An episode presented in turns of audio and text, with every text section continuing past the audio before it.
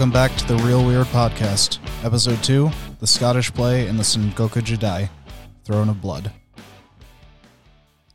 Welcome, everyone. Today we're going to be hopping back in time for a classic of the samurai movie genre Akira Kurosawa's 1957 Throne of Blood, which, if you couldn't guess by the title and if you didn't know, it's essentially just an adaptation of Macbeth, um, changed a little bit to fit the Japanese setting there's you know aside from the language and setting there's several other creative liberties taken. The uh the three witches or the weird sisters as they're called they're in this case a single spirit with a lot of motifs around spinning uh, spider webs especially. That's a bit of um, symbolism that we're going to get to later. Uh, the overthrown king a daimyo in this case which was just a local lord in feudal japan he only had a single son rather than two. Uh, the ending is also significantly different as well, which we'll get to. Um, and I also wanted to say this up front, and this is what makes it very, very interesting, is that in addition to the basic outline just being a Japanese version of Macbeth, a lot of the style elements and performances, um, they're drawn from Noh, which is a type of traditional stage play. Um, the way to think about it is that this is the older version of Japanese theater. It was popular uh, for a long time. It started as early as the 12th or 13th century, and it was the dominant one for a while until kabuki came along. Uh, Noh was still popular with the nobility and the higher ups. Uh, kabuki was more the commoners' thing. But it was generally a lot more austere as far as the um, the stage decoration went, the performances went. You'd usually have like maybe two or three people uh, performing the play and a chorus, which was uh, similar to the ancient Greeks, was just there to uh, fill in the blanks for the audience, explain stuff that wasn't really coming out in the play that you couldn't really show because of the um, uh, constraints of technology or just the space of the stage. Uh, there's a lot of, especially spiritual themes in Noh Theater, especially from Buddhism and from Shinto uh, mythology, which is the native Japanese religion. Most of the music, as well, in the in the movie, is done with a flute and drum, in the style of an old-fashioned Noh play. And as I mentioned with the chorus, um, there's a sort of musical chant that bookends the movie. It starts and it, it starts and it ends it basically. Uh, once the opening credits are out of the way, it has that music, and then that music comes up again at the very end of the film. So some of the one of the major themes is a very big deal in Buddhism, and that is the emphasis on impermanence of things. And I'm drawing uh, full disclosure. I myself am not a Buddhist. I'm remembering this solely from uh, my philosophy classes when I was in college. Uh, we did, and one of them was an intro to Eastern philosophy. So this is what I'm drawing that from. But to very, very oversimplify things, the main idea of Buddhism in the Four Noble Truths is that people suffer because we have worldly, worldly attachments, and we experience anxiety and fear over losing them. And that fear of losing them drives us to push this pain onto other people because we think that they're going to be the cause of it. So the idea of Buddhism is to walk what's the, called the middle path between, you know, hedonism, indulgence, and between between that and the ascetics, you know, the living like a monk basically. You don't want to live like a monk, but you also don't want to just lie, lay about and just eat food all day, drink yourself silly, and not get anything done. Buddhism just says the best way in life is to just walk that middle path and just accept that everything's going to end, nothing stays the same very long, and just temper all of your enjoyment with that thought, and it'll, you know, just somehow lead to less anxiety overall down the road. And that's how eventually you um, escape the cycle of reincarnation and achieve nirvana. you perfect the practice of that belief. And the way this factors in is, you know, not really spoiling anything here. Uh, Lord Washizu, who's the Macbeth character in this, he dies at the end, obviously. But it talks about his spirit still wandering, unable to move on, because, you know, he died violently. He died knowing what power was and having done so much heinous shit to get it. And he wants to have it again. And presumably, if he were like that, especially with how duplicitous he was, how is how he backstabbed to get his way to the top, presumably as what's called a preta. This is a being in Hindu and Buddhist cosmology that usually gets translated as a hungry ghost. These are the spirits of people who were deceitful and greedy and jealous in real life, and especially if you hurt others to get to indulge those impulses in life. And they're cursed to wander and to hunger for very, very disgusting things and substances such as corpses and, well, literal shit. And to add further to that theme, the opening teases it. The aforementioned music is set to a misty hillside, and there's a large stone marker, and the kanji on it reads, well, the subtitles say Here Stood Spiderweb Castle, so we're getting a little preview of the end. But as one commentator on it on this movie said, it's a very circular movie because the kanji, even though the subtitles say "Here stood Spiderweb Castle," it literally just says Spiderweb Castle. So you're seeing that stone marker, and you're not seeing the castle. So if you didn't have those subtitles, you'd be thinking, okay, is this a marker for something important that is going to happen? Has it not happened yet?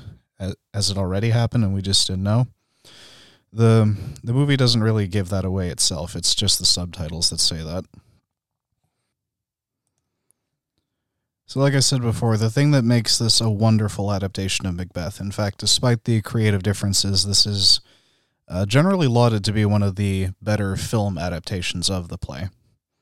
Um, I don't think the interesting thing is that he actually wanted to make this play uh, for a very long time. I've seen reports that said he wanted to do this at least as far back as making Rashomon, which is one of his most famous films. It's 1950. But apparently he wanted to do that even further back because um, there's reports that he actually delayed the project because he heard that Orson Welles had actually done a adaptation himself. And I mean, Shakespeare was a big um, literary influence, um, not influence. Uh, more so, it was seen as a good example of foreign literature to be brought in during the Meiji Restoration, which was basically the time between. It, it was the era when the samurai finally lost the last bit of their power, and this was like the 1860s, basically. The emperor became um, no longer the de facto head of state. He was the head of state now. Um, so a lot of what they did was that they sort of modernized without westernizing, but they did bring in stuff from outside Japan. And especially as uh, learning English became a more important thing to uh, continue that project, Shakespeare was brought in as a good example of, um, you know, teaching English literature. Uh, so according to Kurosawa, this was actually his fam- favorite one, and uh, he actually kept that same attitude, even if, um, even if like distribution of this stuff became illegal after World War II started. But yeah, Kurosawa put his own spin on the matter. He felt that, and I can see this even despite the cultural differences and time uh, differences. He felt that medieval Scotland and feudal Japan had similar you know, political, social, and economic issues, which, you know, I could see. he felt that uh, synthesizing the two, you know, the broad outline of something that was originally written about Scotland and putting it in a Japanese setting, well, it could work very well, and it would be a good cautionary tale as he saw it. I'm assuming against, um, you know, ambition. And in some reports he felt it would be a good foil to his earlier movie Ikiru, which is um, full disclosure. I amazingly have not seen that one yet. I've heard it's one of his best, but it's a in contrast to a lot of his other work, it's a drama in present day. Well, you know, contemporary. It was the fifties. Um, about an aging bureaucrat who's just you know reminiscing about his life uh, there was one historian who wrote relatively recently about the film that Shakespeare's original dealt with, and I'm quoting here, as it comments on questions of legitimacy, masculinity, and war, unquote, that resonated with the English in the early 17th century. And Kurosawa's slight differences made the movie engage with contemporary debates in Japan about the state of the nation's industry and bureaucracy. I should mention I referred to the castle in here as Spiderweb's Castle, and that's basically what it's referred to as. But that's also a reference to that. A reference to, uh, well, what was contemporary in Japan at the time. And the Japanese title is actually Kumonosu-jō, which means the castle of the spider's web. And apparently, a spiderless cobweb was how the Japanese referred to the country in the immediate post war era. Because, I mean, the emperor had his powers devolved. I mean, it sort of had them devolved a little bit anyway, just because the military was running basically everything. But he had his powers that were even normally dissolved anyway. The military had to be drastically downsized. Um, the government was completely overhauled uh, basically just it was a tangled mess and no one knew who was in charge anymore. So yeah, I guess a spiderless cobweb is a pretty apt summary. All right, so regarding the plot, I'm not going to linger here very long because I mean, like I said, there's differences from the play in terms of the plot, but if you've read the play or seen it on stage or even just seen any like film adaptation, you know the premise. There's a soldier, he receives a prophecy that he will one day become king or whatever the proxy of it is in that setting. He's promoted and sees the initial part of said prophecy come true. He continues on, at first prompted by his wife, who is a very conniving, scheming person. And his ascent is marked by murder and plots, and eventually he's slain after succumbing to paranoia. That's that's basically the broad outline of the Macbeth play, and it's been done like hundreds of times since. Um, I mean, I don't think Kurosawa actually saw any. I don't think he saw the Orson Welles version, even though that came out like nine years before his. I think he had only ever seen it acted on stage, or you know, he read the play translations. I don't know how good his English was, but I'm assuming either he knew enough to read the play or he had it translated. Um, but yeah, there's been adaptations of Macbeth all over the place. I've seen two different versions by the BBC, one of which was like, you know, Cold War by the looks of it. it was starring Patrick Stewart, and they did not, and you know, they were kind of hammering you over the head with, yeah, we're basically basing him off Stalin. I've seen a gangster version called Men of Respect, starring John Turturro. Uh, you might, um, well, I forget some of his more famous stuff, but most recently he was uh, in The Batman by Matt Reeves. It was uh, Carmine Falcone. Uh, yeah, there's just basically if you have a setting that lends itself well to conniving, backstabbing, Macbeth can basically be slotted into it, and you just need to change the names. Uh, yeah, one of the differences, as I mentioned beyond the obvious, is that the daimyo who's overthrown only had one son, uh, rather than two, as you know King Duncan did. In the source material, um, there's a sort of okay. There's a character who sort of parallels Macduff, the you know guy who eventually kills Macbeth with the you know prophecy loophole. Uh, his name is Noriyasu. But the reason I say he's not really Macduff is because he fills some of that role, but his family wasn't killed, at least not explicitly in this version, and he's not responsible for Washizu's death. Again, I'm sorry if I'm throwing the names around, but Washizu again is the Macbeth character. Um, yeah, Washizu was actually killed, sort of gang killed by his own men in a scene memorable for both the overall execution as a bit of cinema, and I kid you not, uh, Toshiro Mifune, who was the guy playing him, yeah, let's just say Kurosawa didn't like to fake things.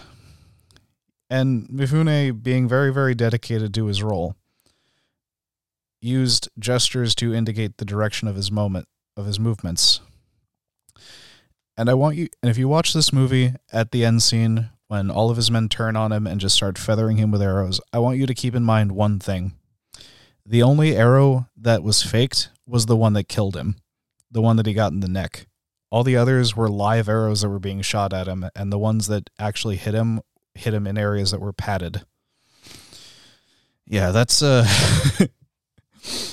I mean, there's dedication to your role, and then there's just straight up lunacy. But you know, I I have to commend Mifune for that because it's just amazing. Uh, yeah, like I said earlier, the Michael Jeck, who is the um, Japanese cinema expert that was on the Criterion release, uh, he did the commentary for it. He was the one that brought up that point about the stone marker with the castle's name on it. And he's the one that described this as being a very, very circular film.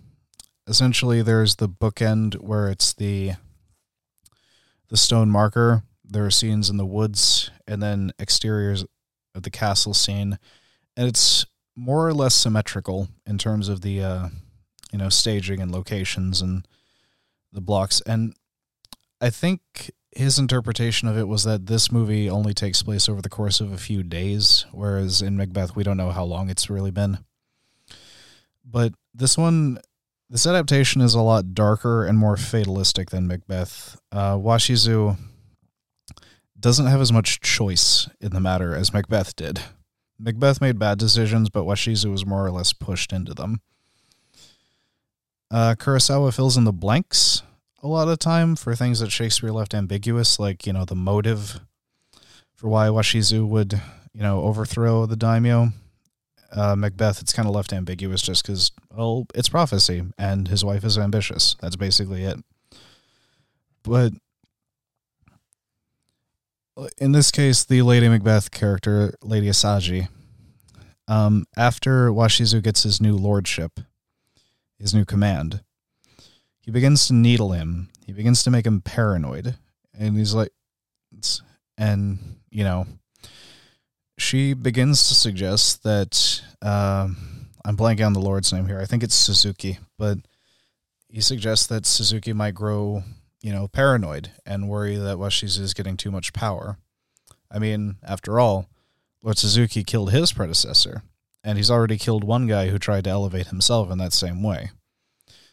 So, you know, maybe it might be a good idea to, you know, take his head before he takes yours.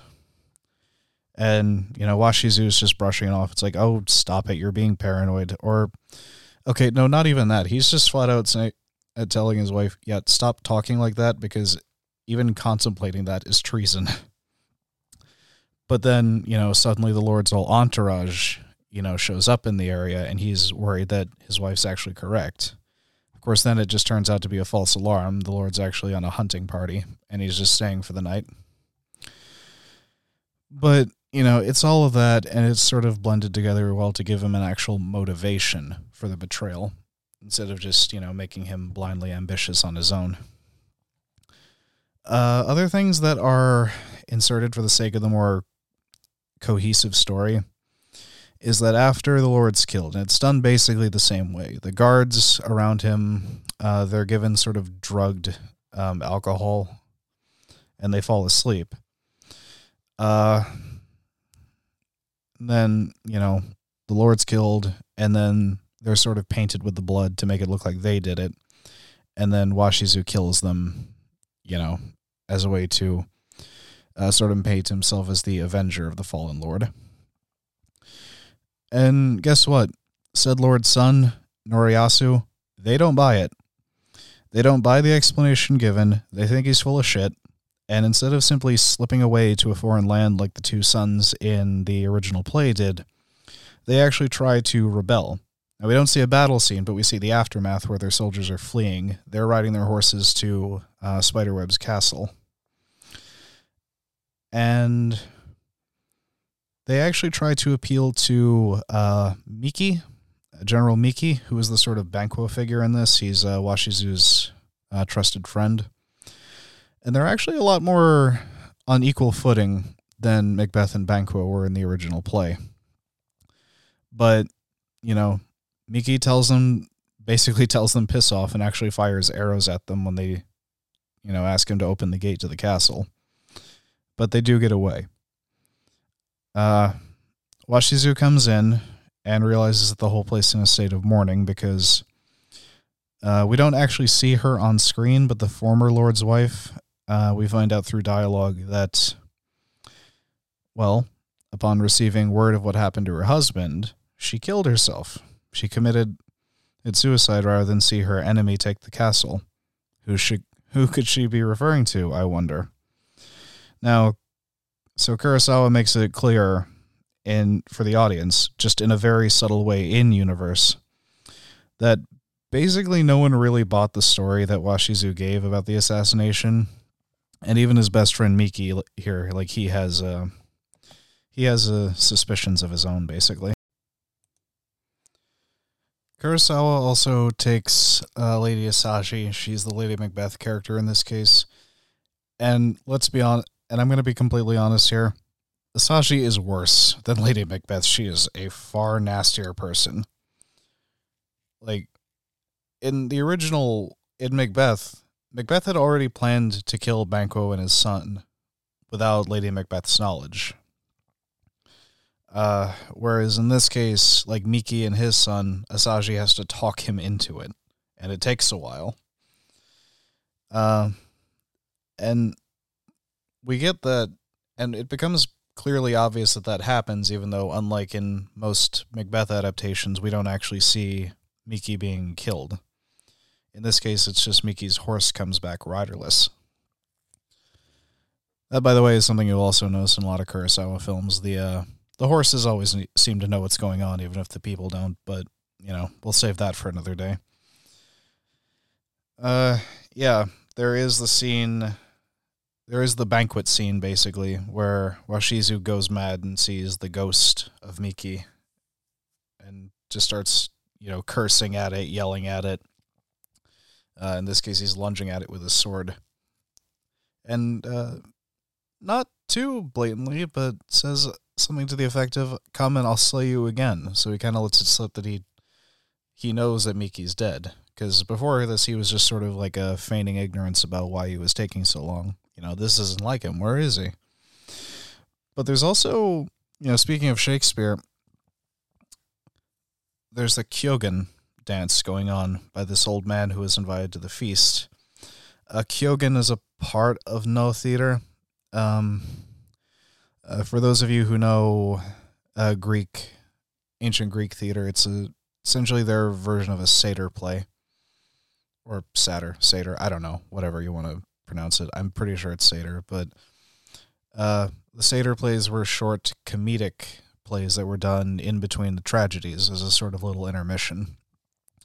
Uh, Commedia dell'arte, if you prefer the sort of Renaissance Italian version. But they were generally more comic, generally more down to earth than the Noh plays, and they were uh, shorter and performed in between the longer ones. And there's a chant that was written for the movie. So this isn't like a classic one, but it's written in the proper style.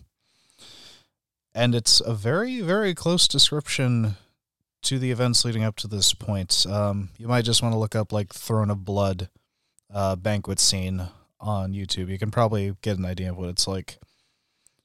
But it did remind me of that scene in Hamlet where Hamlet's um, trying to determine whether or not Claudius is guilty. And he says, All right, I am going to hold to commission these uh, traveling actors to perform a play, and the play is going to have a murder scene that is very that is pretty much exactly what the what my dad's ghost said was the method of his death at my uncle's hands. And if he and I'll be able to tell he's guilty or not based on his reaction. Uh, the play is the thing, wherein I'll catch the conscience of the king. That's the vibe I got, basically. That's how the quote went. And I do like the the way Michael Jeck said it in the commentary. Was that Kurosawa probably because he was working with a film adaptation, not a stage play, is that he took some of the more famous aspects of this play and took them a little step further. Like the scene where, you know, Lady Macbeth has gone mad, she's sleepwalking, she's trying to like wash the blood that's not on her hands off her hands, and there's just nothing there. Well, in this case, Asaji does that. And not only is she trying to, you know, not only is she sleepwalking and trying to wash the blood from her hands when her hands don't have blood on them, but she's trying to wash them in a wash basin that doesn't even have water in it. And when Washizu like, you know, tries to, you know, talk with her and even after he like pulls the basin away, she doesn't react. So she's that far gone.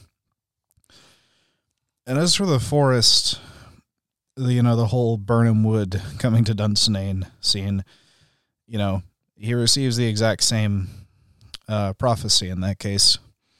That was never typically shown on stage due to the phys- physical constraints, just explained later with dialogue. But the Birnam Wood scene is replicated here, and the soldiers marching on the castle, like they've uh, cut down some shrubbery, uh, some of the larger trees they're pulling on a set of carts, and there's a great deal of fog, which was created with the help of some big fog machines and some fans to like make the wind uh, to kick up enough wind so that the branches would start swaying around. Uh, yeah, it's a.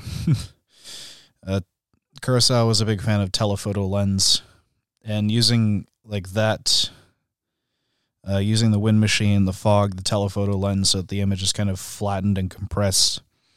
There's this high angle shot because you're looking down from the castle walls, and it's in slow motion. It's honestly, it's it's honestly, it's really, really creepy when you're seeing it for the first time. So yeah, like I mentioned earlier, um, he delayed his attempt at making his own version because he found out that uh, Orson Welles. I don't know when he got this notice. Um, some of the wording seems to suggest that he found out after Orson Welles released his adaptation. Um, some suggest that he found out before that one was done. But it is at least as early as the completion of Rashomon in 1950 that he wanted to adapt Macbeth. He wrote the screenplay with three other writers. Uh, funnily enough, only one of the screenwriters had actually read Macbeth, other than him. And he pitched this to Studio Toho, which was one of the big studios in Japan at the time. I don't know if they still are. Um, you know, I don't know what happened to them. I don't know if they're still around and just under a different name or structure. But so it was this. It was Revenge, and another famous one that I'm going to cover someday is The Hidden Fortress. Uh, so it was those three, and he agreed to produce them. And funnily enough, the guy who was actually pegged originally to direct Throne of Blood was Ishiro Honda, who directed the original Godzilla. But for whatever reason, Toho insisted that Kurosawa direct all three movies himself if they were going to be making it. Uh, so Honda kind of got typecast a little bit into making the kaiju movies. But, you know, fair's fair. As for the actual filming, there's a great little documentary called uh, "It's a Joy to Create." I think it's something like that. Um, so the scenes in the forest in the movie, they were a mix. It was a mixture of uh, shooting on a set, on a studio set, and the actual forest around Mount Fuji. Um, Washizu's Manor or the North Garrison, as it's sometimes called in as it's called in the movie. It was a set constructed in a little town called Nagaoka. I think I'm pronouncing that right, on the Izu Peninsula. So if you go to Tokyo, it's like like 50 miles to the southwest, I want to say. Uh, the castle exteriors were also shot on a set constructed on Fuji's slopes, and the courtyard of the castle and the interiors were uh, shot in a pair of studio lots in Tokyo itself. As for the ground in the courtyard, they even went the extra mile. They went to the trouble of hauling some of the volcanic soil from the ground around Fuji to make sure it would match. And they didn't have a lot of people, but they managed to, you know, uh, find some off duty military police from a nearby U.S. Marine Corps base to uh, help them, especially when it came to clearing grounds and setting foundations. I I don't know if they were I don't know if they were paid or if they just thought, you know, we got nothing to do, or if they just thought, oh, you know, might be cool to be, you know, you know, help out with a movie production. And honestly, one of the bigger compliments as far as the cinematography goes is that it's so visually striking, even though it's monochrome. Uh, it the contrast of shading when it comes to the set design and costumes, especially with the lighting, it's it, it just makes everything kind of pop, especially um, very very well. Uh, there's a film historian named Donald Richie who once wrote that the movie is, and I'm quoting him directly here, a, a marvel because it is made of so little fog, wind, trees, mist, unquote. And yeah, it's I mean, in some ways, it's very impressive because the execution, but in a lot of scenes, it's very, very minimalist. There's a there's not a lot going on in any particular scene for most of the movie. It's mostly just you know the leads acting. Um, another film critic once compared the visual style as similar to that of uh, sumi-e, which is a type of uh, ink brush painting. It's just black and white during the commentary from Jeck, he he kind of joked that Kurosawa is a man of extremes. He likes heavy rain, hot summers, and gale force winds, and a lot of this was done with the help of, you know, fans and sprinklers when they were on the studio a lot.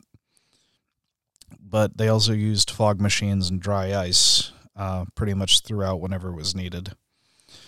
Uh, as I mentioned earlier, Kurosawa was known for using a telephoto lens, which is basically it's a lens designed to manipulate the depth perception of its shots. So it makes everything have this sort of tense, compressed, like flattened feeling. Nothing looks uh, quite as deep as it should. Things look a lot things look a lot closer than they should be. Uh, just type in like telephoto lens, you'll probably get some good examples of what an image looks like. Uh, he was also known for using several cameras at different angles simultaneously, which was unusual just in any kind of movie at the time. He said that it helped with uh, continuity and, you know, gave him some more material to work with when he edited the movie without needing to do extra takes. Uh, for the, you know, scenes of the aftermath of a battle, or for whenever they were needed, really. The extras were also very, very well coordinated. And it's interesting to note that Kurosawa, in this case, in this movie, uses his scenes, scene transitions in a very, very regimented way. So if it fades to black or if it fades into the next scene, that's basically showing, okay, a little bit of time has passed, but not a lot. And and also for that same one is like wipe transitions. Like if you've if you've seen Star Wars, you know what I mean. Just any of those ones where it just sort of like you just see a little that you just see like one side of the screen go to the next scene and then the other just follows after it. But if it's a straight cut, as Jeck explained to me, if it just like like no intermission, no fade out, no wipe, if it just straight cuts to something else, then it's essentially showing okay, this is happening as the at the same time or roughly at the same time as the scene you just saw.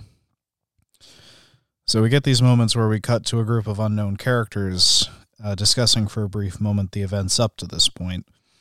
Like you'll see, like it transition from one area to another, and then you'll see like the guards at the watchtower, or some of the people working at the manor, and they're discussing, you know, the events that led up to this point. As I said before, it's uh, it's a chorus break. They're just sort of there to, um, uh, in a way, fill in the blanks for us, but I think also to, you know, give a little bit of depth. Uh, you know, the side characters and the like the less important. okay, sorry, not less important people. The you know, the non nobles, basically, in Japanese society at the time, how they would be feeling about this when they were this close to it. Uh, especially near the end when things start to go off the rails for Washizu, you see these. I mean, at one point it's like officers talking, and then it goes down to foot soldiers, and they're starting to feel a little antsy. They're a little apprehensive about this to the point where they're actually starting to doubt the, you know, reputation of the castle that it's basically impregnable. But yeah, it's just there to add a little bit of um, tension to it, as because you're seeing people that aren't involved directly in the action how they're reacting to this, and I think that's a very um, helpful bit of drama. It, it kind of enriches the you know the scenery basically and the story. Uh, onto the cast, and this is like Toshiro Mifune and Akira Kurosawa have been referred to as one of the most solid actor director partnerships in history. I think Toshiro Mifune is the one playing the main role of Washizu, but he and Kurosawa, I think, worked together on like 16 or 17 films, which means that out of the 30 films that Kurosawa directed in his life, Mifune was in a, over half of them. I mean, it's not entirely um, unusual. Uh, Toho, the studio, was a stock company, so there was a general trend towards a lot of the directors working with them using the same actors over and over again. A lot of the actors here had previously and had also worked with uh, Kenji Mizoguchi and Yasujiro Ozu, who were two other really big name Japanese directors from back in the day. Uh, much of the cast here, and they don't all have like big roles, but they had worked previously with Kurosawa on Seven Samurai. Uh, probably one of his most famous, and it was later remade into the western called The Magnificent Seven with Yul Brynner. Lady Asaji is played by a wonderful actress, actually, uh, Isuzu Yamada. She had a remarkably long career. She started when she was like 12, and I think she was still getting work basically until her early 80s, and then eventually passed away in 2012 of all, all years of multiple organ failure. But yeah, she lived to be 95. She was acting for like better part of 75 years, which is really impressive. Uh, not only had she worked with these with both of them before, but this wasn't even the only film that year where she worked with both of them. Uh, they adapted the play by the uh, Bolshevik activist Maxim Gorky called The Lower Depths, and she was, you know, in a starring role, starring opposite Mifune, and it was directed by Kurosawa. And I think that's also one of the things that makes this movie so great is that there's a synergy here. It's not just that the director and his crew that they know how to work with these people and vice versa but there's a sense that each each camp as it were you know the on screen and the off screen are kind of bringing out the best in each other just because they know who they're working with and you know what they're capable of. And honestly uh this is at first i thought this wasn't as you know, lasting. didn't have as much of a legacy as some of his other stuff, but I was wrong. Uh, you know, Seven Samurai and Rashomon are far more well known in the West, at least. Uh, the former, as I said, was the inspiration for the Western Magnificent Seven, and the latter's framing device, you know, where you've got you know multiple characters uh, telling their story, and it's presented in a different way each time Well, that's been used in a ton of Western movies and, um, well, okay, not Westerns. I'm sure there's probably a Western out there, but I just mean like movies and TV shows made in the West. Um, actually, the second ever Dispatch, like I said, The Last Duel did this very well. And as far as the Hidden Fortress, like, uh, you know, you watch it, major elements of it are incorporated into you know, a certain a certain lovable little 70s sci-fi film called Star Wars. I wouldn't go so far as to say it's a ripoff because that's going a little too far, but you know, there's enough there's enough difference from the original that I don't consider it a ripoff, and there's a lot that's borrowed from movies like The Doolittle Raid about World War II.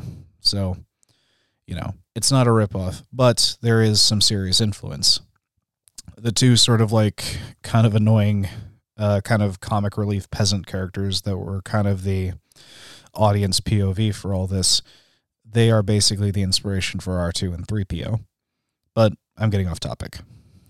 but yeah, Throne of Blood has had its fair share of influences. Uh, if you've ever seen Carrie, the death scene for Piper Laurie's character, Carrie's mom, it was inspired by the end scene of this. It's just that in this case, it's just that in that case, Carrie was using, you know, her telekinesis to throw knives at her instead of, you know, just having a bunch of people feather her with arrows.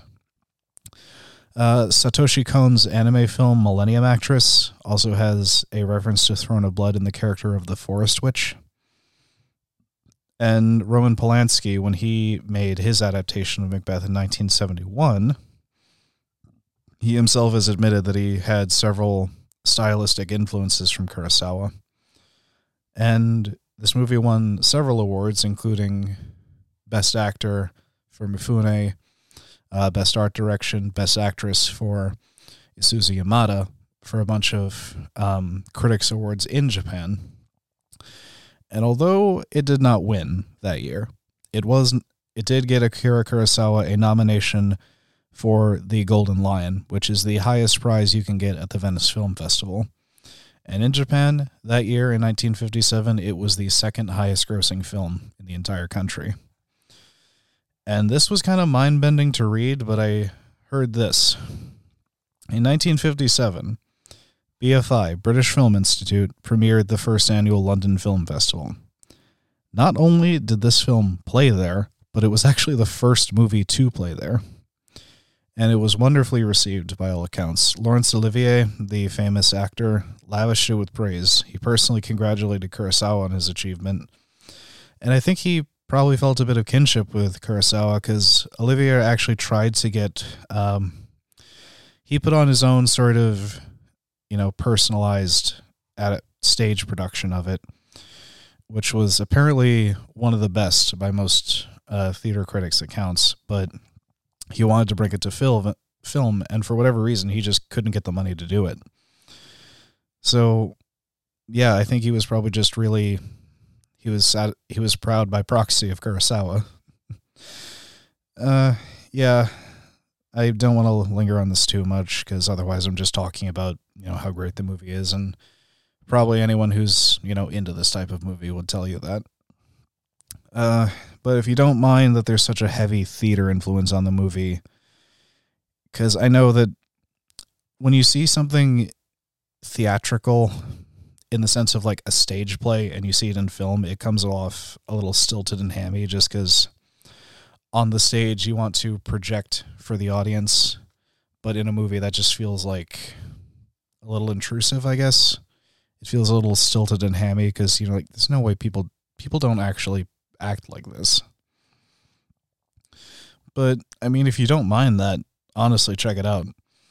It's a sort of blend of Kurosawa's earlier style, but it has a tone of like pessimism and just sort of looking into the void, as it were, that wouldn't come into his work until much later, like with, uh, well, for example, Ran, which is another samurai film which adapts a Shakespeare story. In that case, it's King Lear. But yeah, I, I'm there's a reason I chose this for my second regular episode. It's one of my favorites from him, and it's one of my favorite samurai movies overall. Anyway, before I leave off, I do just want to be upfront with everyone. I still haven't decided what um, episode, sorry, what movie or movies I'm going to be doing for my next regular episode. I'm thinking I want to stay on my Criterion movies for now, just to play it safe, because a lot of them have like so, so, so much special features I can dig into for information. But I also think maybe I want to start working on a sort of director spotlight. You know, pick a director I like, um, uh, highlight his or her filmography, basically. Um, I don't, I don't know yet.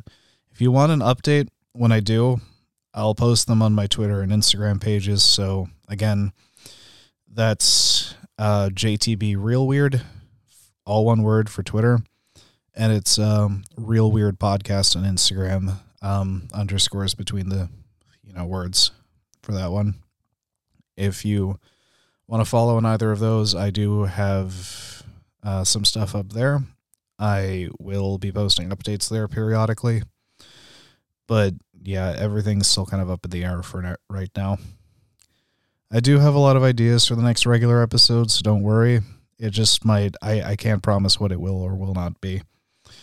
But at any rate, I'll be posting the dispatches ASAP anyways, so you'll have something to hold you over until then.